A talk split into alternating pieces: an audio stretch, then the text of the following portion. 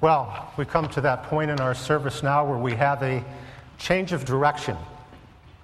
Up until now, our worship has been directed toward heaven. Through eyes of faith, we've joined with the church triumphant in heaven, the saints that have gone before us, with the hosts of angels that surround the throne of God and the throne of the Lamb, our Lord Jesus Christ, who sits at the right hand of God. Now the direction changes. Now God speaks to us.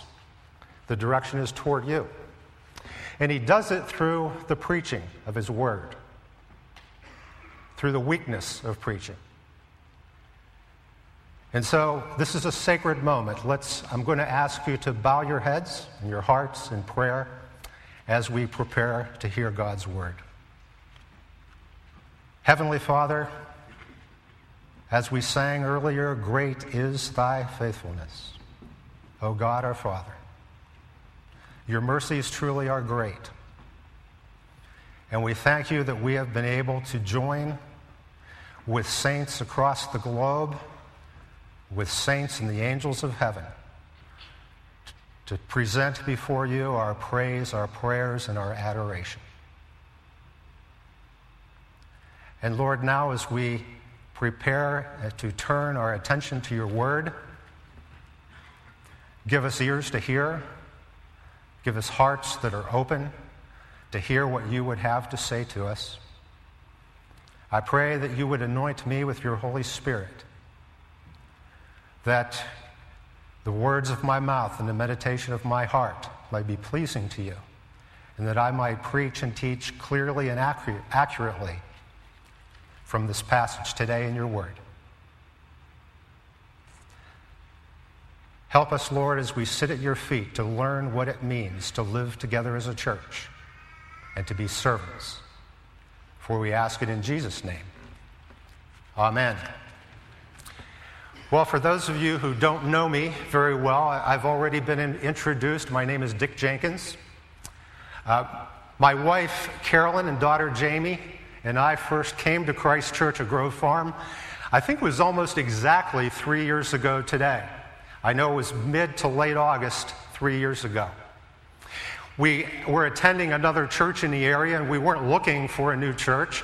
We actually came here because some friends of ours in our house group wanted to come here to hear the uh, worship team and see how the music was here. And so we came that day, and we never left. It must, it must have been great music. But it was more than the music. Uh, Pastor John Guest was preaching that day, and I still remember his sermon. And I, I have to say to you, to be totally honest, I, I am in awe that uh, just three years later that I am standing here in this pulpit preaching. I, I am truly in awe be standing in the same pulpit that was filled for so many years by someone uh, with the stature of John Guest. This church has been privileged over the years, and I think you know this. I certainly hope you know this. To have a man of God uh, who was such a fine teacher and preacher and pastor and evangelist. And I know we have big shoes to fill here. And with God's grace and the Holy Spirit's leading, that will eventually happen. But to be standing in this pulpit that for so many years he filled fills me with a sense of awe. I'll tell you a little story. I, I went to uh, seminary at Trinity Evangelical Divinity School. Now, I know there's a Trinity seminary over at Ambridge. This is Trinity Evangelical Divinity School. We, we, it was TEDS, T E D S for short. We just called it TEDS. It's in the northern suburbs of Chicago. Moved out there in 1983. And uh, the school at that time, and as far as I know still is, was a school that was renowned internationally for its great faculty. So many of the faculty members of the school were published, and uh, probably not names that most of us would recognize, but in the, in the uh, evangelical academic world, some very well known people. And the school had a marketing sl- a slogan to draw students, and it went like this it said, Come and study with the people who wrote the books. It's pretty effective, right? You can go to other schools and you can read the same books, but come to Trinity and study with the people who actually wrote the books. So, uh, when we first went there, they had a reception one evening, just an informal reception for incoming students. And it was a chance to meet and greet with the faculty. And uh, they had refreshments, and there was some informal sharing, and a microphone was passed around so some, those who wanted to could, could share their experience of what led them to the school. And it's been 30 years, but for some reason this has stuck with me. One of the incoming students, just picture a young, enthusiastic guy with all this earnestness, all the earnestness in the world, takes the microphone and he looks around and he says, I feel like all my spiritual bubblegum cards have just come to life. I, I feel a little bit like that. I don't have any spiritual bubblegum cards, but if I did, uh, I would probably have an R.C. Sproul, and uh, I would definitely, uh, if I had one, treasure a John Guest card. And I mean that. I, I sincerely mean I'm humbled. I'm, this is a privilege to be able to preach from this pulpit, and I'm honored to do it this morning. And to be preaching in a preaching series that Dr. Guest actually kicked off with the first two messages. We've been, if, you have, if you're here for the first time or um, have been away for a while. We're in the middle of a summer preaching series called One Another How We Live Together as a Church. And we've seen that through the weeks as we've looked at the different in the New Testament, different passages that have that phrase one another, that admonish us or instruct us how to, how to be toward one another. We've learned that we're to spur one another on to good works. We're to encourage one another. We're to forgive one another. We're to be devoted to one another. All of the one another passages in the New Testament. And now this morning we come in Galatians chapter 5, beginning with verse 13, to another one. And here we're told that we are to serve one another in love.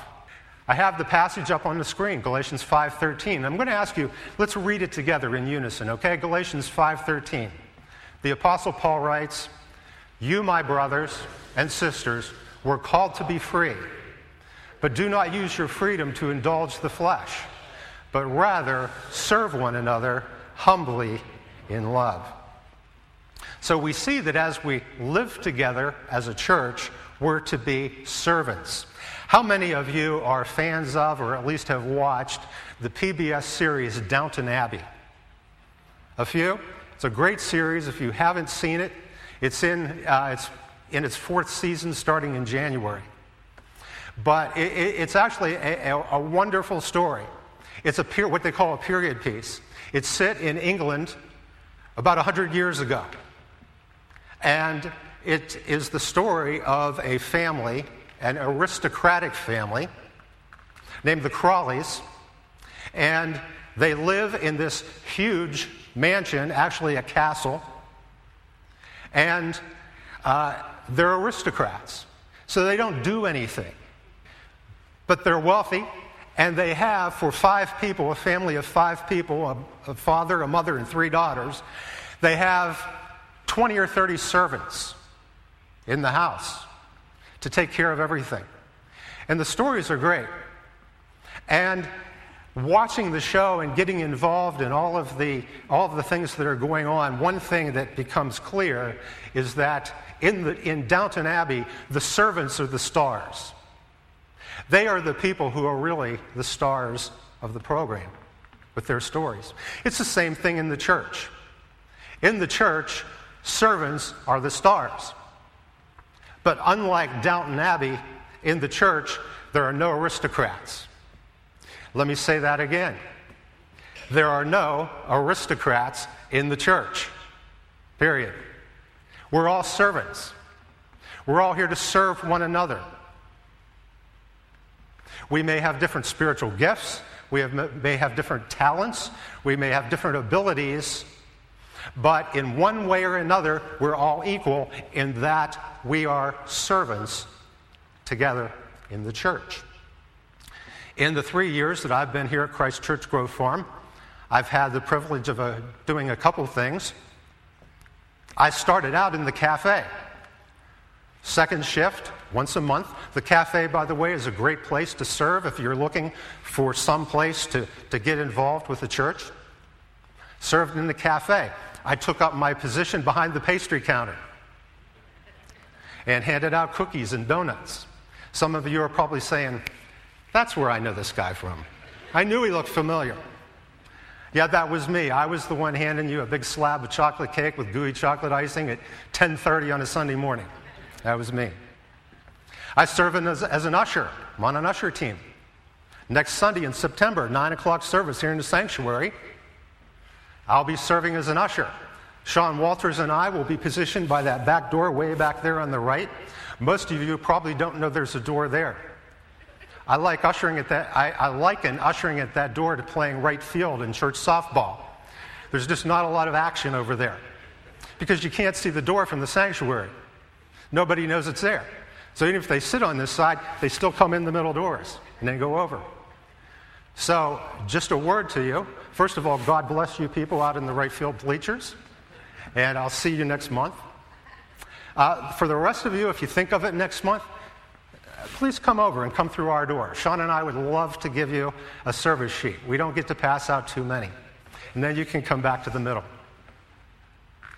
Uh, I'll be in trouble if I don't mention this, but the reason I don't serve in the cafe anymore is because I'm teaching a Sunday school class. Uh, Pastor Jared and I say Sunday school. It's actually called Adult Ed. And uh, we have a class, I have a class over in the chapel at 1015.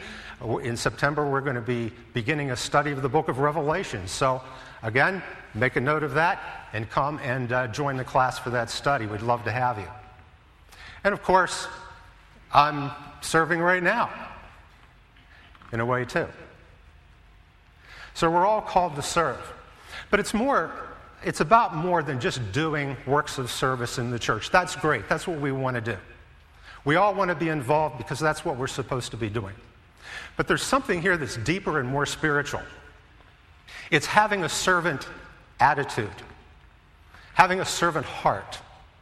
And that's what's most important when we talk about living together as a church. We have a model for service in Jesus Christ. Paul in, the, in Philippians said, Let this attitude be in you, which was also in Jesus Christ. What did he do? Well, it says, For being in the very nature of God, he did not consider equality with God something to be grasped. Guys, I notice we're not getting slides in the front. Is that Oh, it's behind me. I'm sorry. I thought they were going to be over here. My apologies. He did not consider equality with God something to be grasped, but he made himself nothing. Taking the very nature of a servant, he humbled himself. Taking the nature of a servant, he humbled himself and became obedient to death, even death on a cross. That's our model. So it all starts really with a Christ like servant attitude.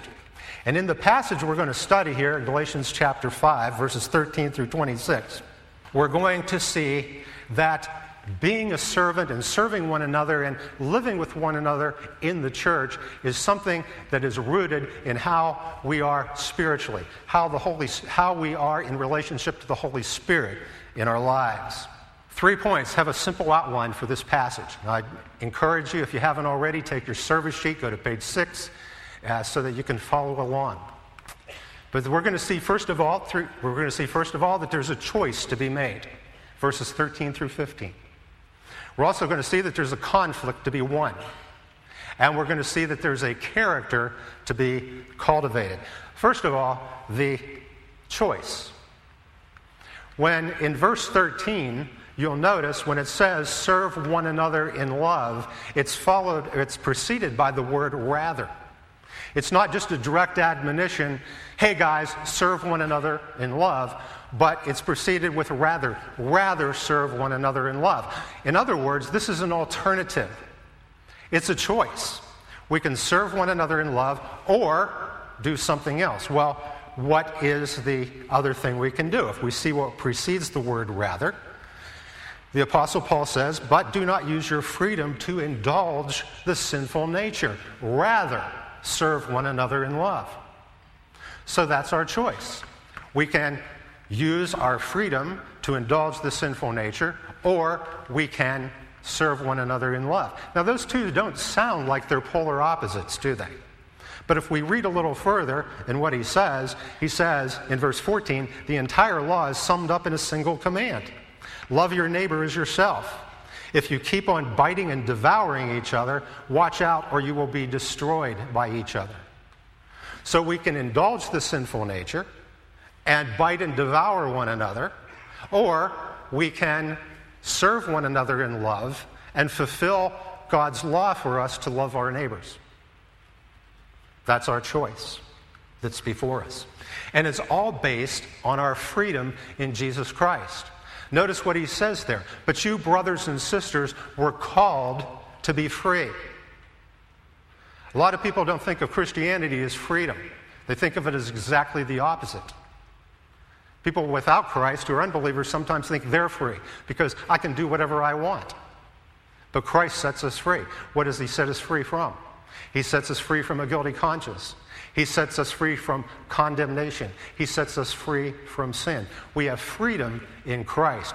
Back in chapter 5, verse 1, he, Paul says, It is for freedom that Christ has set us free.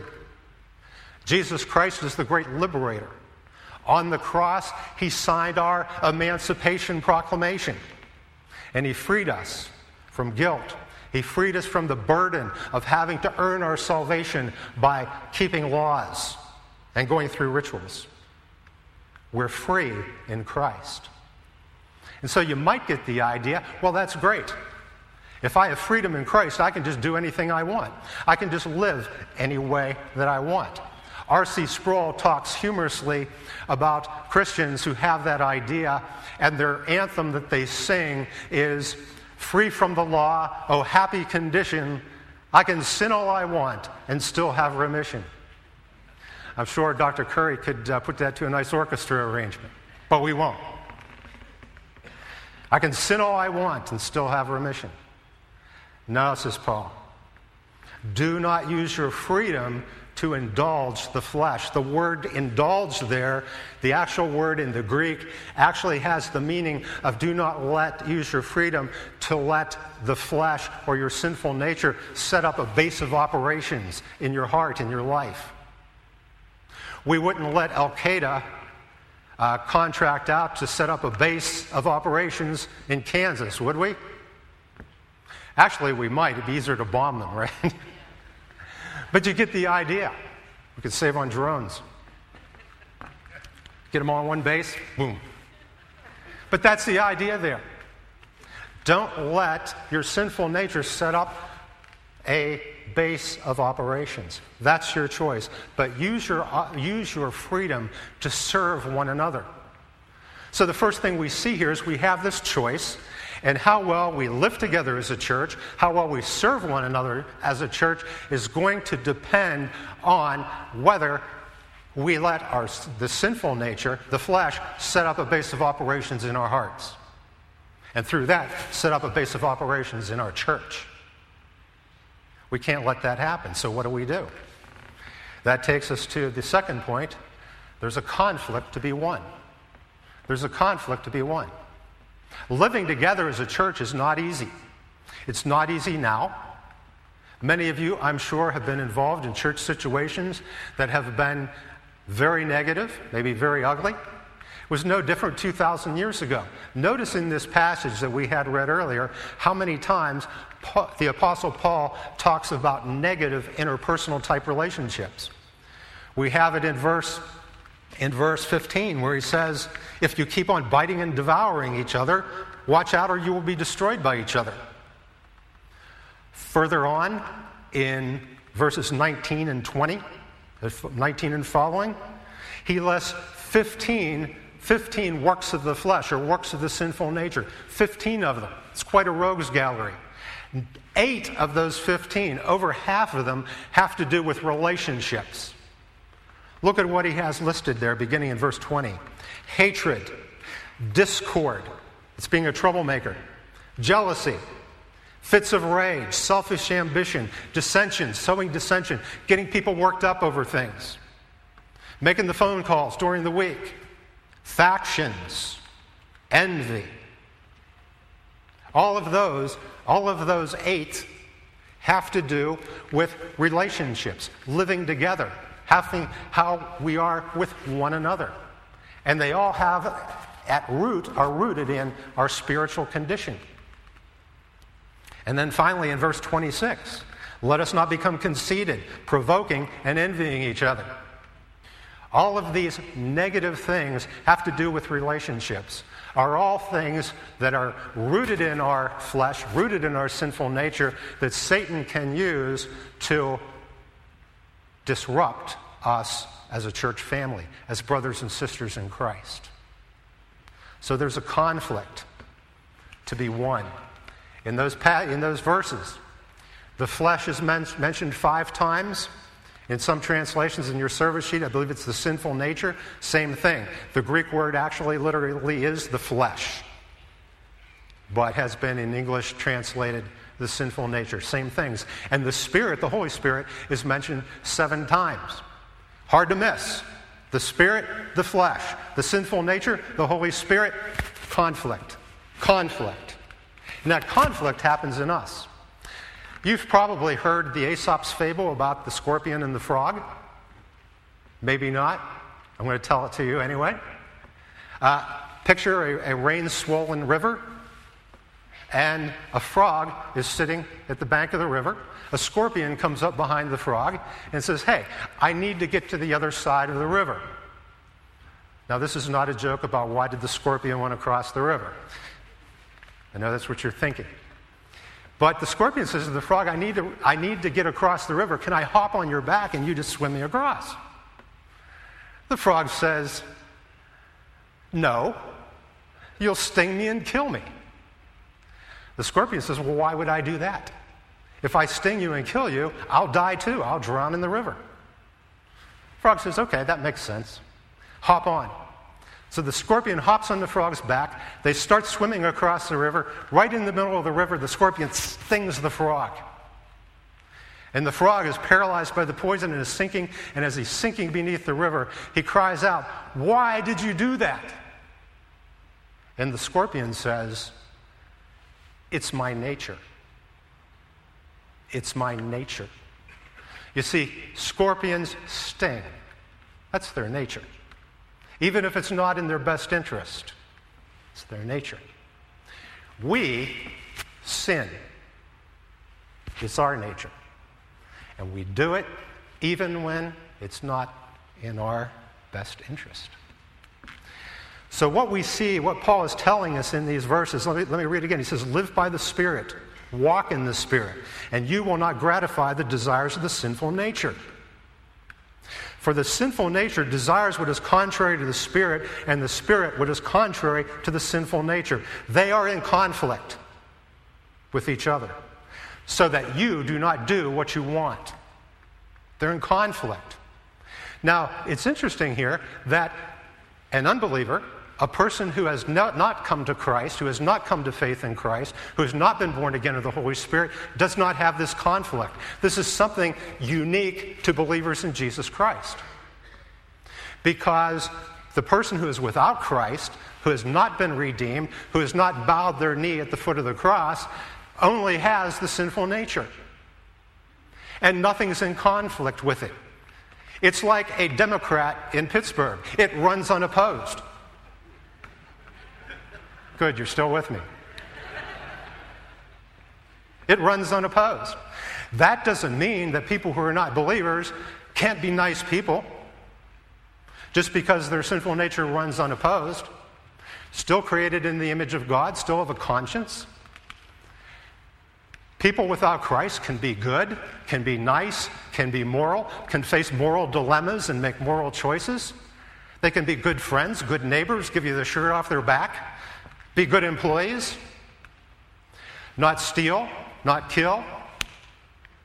And you know what? Satan is fine with that. He's fine with that.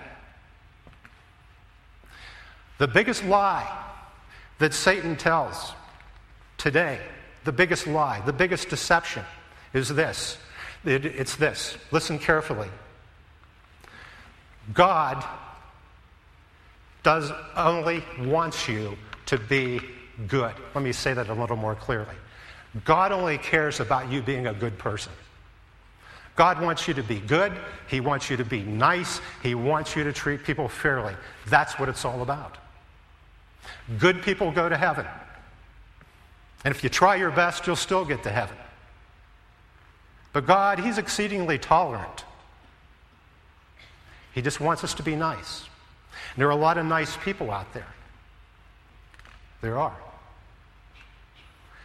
And so Satan is fine if the sinful nature rules and you're still a nice person. He doesn't need many people without a conscience, he doesn't need many people being destructive and killing.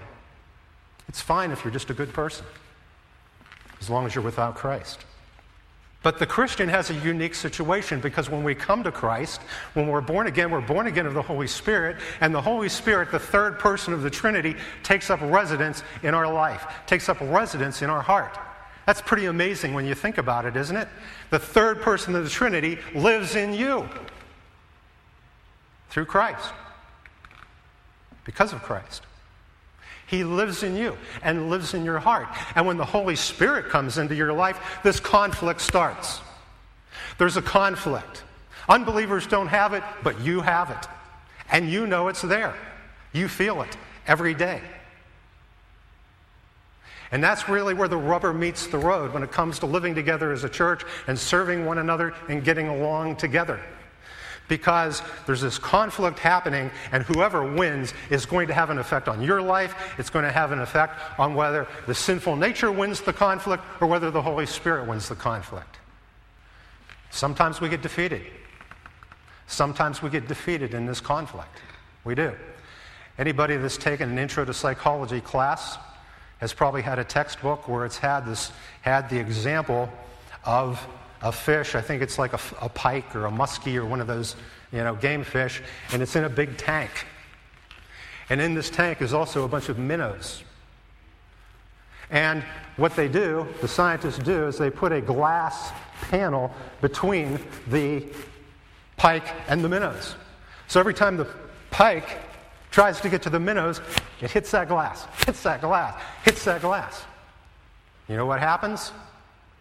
Eventually, it quits, it gives up. And they take out the glass, and the minnows just start swimming all around, all around. They're right there in front of the pike's mouth, and he doesn't even try. That's a picture, I think, of what happens to us when we get defeated by the sinful nature, by the flesh. We come to church, we hear about God's blessings. We hear about God's promises. We sing about it. And then we get out there in the real world, into real life, into the nitty gritty, and try to live for Christ. And we keep hitting up against that sinful nature. And we get defeated. And then what happens? We eventually become like that fish. God's promises, God's blessings are all around us right there. And we've just become weary. We've given up. We don't even try anymore. I've been there. Have you? Maybe you're there today. So, this conflict, this conflict, and the outcome of this conflict is so very important. But the great thing is, we don't have to be defeated. We don't have to be that fish. We can win this conflict. See, the Holy Spirit in our life desires to renew us, desires to give us victory over the flesh, desires to, to uh, renew us and recreate us and transform us into a new nature, a new nature that's in the likeness of Christ. Notice what Paul says there because of this conflict, you aren't able to do what you want to do. You want to love God. If you're a believer, you want to obey God. You want to enjoy close fellowship with Christ. You want your life to be glorifying to God. You want that. But there's this conflict. And the answer is we're to walk and live in the Holy Spirit, in the Holy Spirit's power. We're to be led by the Spirit. And when that happens, then we see that there is a character, a Christ like character, to be cultivated. The Holy Spirit produces in us the fruit of the Spirit. Instead of all of the negative things of the flesh, the fruit of the Spirit produces in us love and joy and peace and patience and faithfulness, kindness, goodness, gentleness, and self control. It's a character of Christ. This is what the Holy Spirit desires for you. This is what the Holy Spirit works to transform your life into. But how does it happen? How does it happen? Need to go real quickly in this final point. There's a character to be cultivated. Paul gives us two clues here. I'm going to have to hit them really quickly because I'm over time already. he says, verse 24, those who belong to Christ Jesus have crucified the sinful nature with its passions and desires. Since we live by the Spirit, let us keep in step with the Spirit. So, two things. How do we cultivate the fruit of the Spirit in our lives? First of all, is mortification. That's a good old fashioned word. A word uh, that the saints have used. It's maybe kind of fallen out of place in the church of today. But it means put to death. We are to put to death the sinful nature. We are to take it and nail it to the cross. We're to execute it. And this is something that involves a discipline, a daily discipline. It's something that each day we take the sinful nature and we nail it to the cross and put it to death and make sure it stays there. Because you know what happens? We nail it to the cross, we do that, and then Satan comes along and looks over our shoulder and says, You sure it's dead? Why don't you take out the nails? Why don't you go touch it again? You know, we all have that, that something in our life, at least one thing it's different from all of us, probably. Where the flesh just has this hook in us, a hook in us. We can't seem to get past it. And so we, we exercise the spiritual discipline of mortification, putting it to death. And then Satan comes along and says, You sure it's dead? Why don't you take out the nails? And we do. And it's back. And the second thing is we're to keep in step with the Spirit. If you haven't noticed, if I haven't made it clear enough, all of this has to do with our inner life, with how we relate to the Holy Spirit. Keep in step with the Holy Spirit. That's marching, military marching terminology. Some of you guys who, who uh, carry the flags on our patriotic Sundays, you'll know what I'm talking about. I was in the Air Force for four years. Took basic training at, at Lackland Air Force Base, San Antonio, Texas. In basic training, you do a lot of marching two, three, four, two, right? Some of you have been there. Keeping in step. You have 40, 50 guys marching along. Two, three, marching along. Keep in step. It's like that with the Holy Spirit. Keep in step. When I was in basic training, this is, this is funny, and I know I'm running late, but just a few more minutes, please. Basic training. There was a guy, I was always right on the outside of the formation, and there was a guy in front of me. He was from Huntingdon, Pennsylvania, and just a big old farm boy. Name was Jackson, but think Gomer Pyle, and you got the picture. We'd be marching along, and Jackson, I was good at keeping in step, by the way. Jackson would get out of step. And when he got out of step, he'd do this kind of this hop to get back in. Well, we're on the outside of the formation. When he would hop, I would have to hop a little bit too. We're on the outside of the formation. The DI is right there walking along, watching everybody. He sees this. And he starts coming over. And I'm thinking, now it's always eyes straight ahead, but I'm thinking, oh, Jackson is going to get it. Jackson's going to get it. The DI comes up and he starts yelling at me. You know, he gets his hot breath and his nose right up in your jaw, and it's like, Jenkins, don't you get out of step. You keep in step. I don't care if you have to walk on him, you keep in step. I did. Jackson bunny hops, boom, my combat boot in the back of his calf. Jackson gets out of step, boom, I tramp on his ankle. I'm not getting out of step. No way. You know what? The funny thing? Jackson got in step. And he stayed in step. I think it's a little bit of an illustration of why we need to defeat the flesh, defeat the sinful nature, why we need to learn spiritually how to be led by the Spirit, keep in step with the Spirit, walk in the Spirit, and live together as a church because we help each other keep in step with the Holy Spirit. We help each other stay in step. These are disciplines you just can't do on your own. You need your family, you need your brothers and sisters in Christ to be able to do it. Keep in step. Keep in step. You think we can do that as a church? I think we can. I think we can. Let's uh, bow in prayer as we close. Pastor Jared's going to come and close the service. I, would like to close actually with a benediction. And if Pastor Jared has a benediction, well, you'll get blessed twice. But uh, these words are the words to, um, were put to music, a benediction put to music by Michael Card that I think is appropriate for the message today. So just bow your, bow your hearts and receive this benediction from the Lord. It goes like this Remember to love one another and do what is pleasing to Him. Be strengthened by grace and worship in reverence and awe the God of peace. And grace be with you all.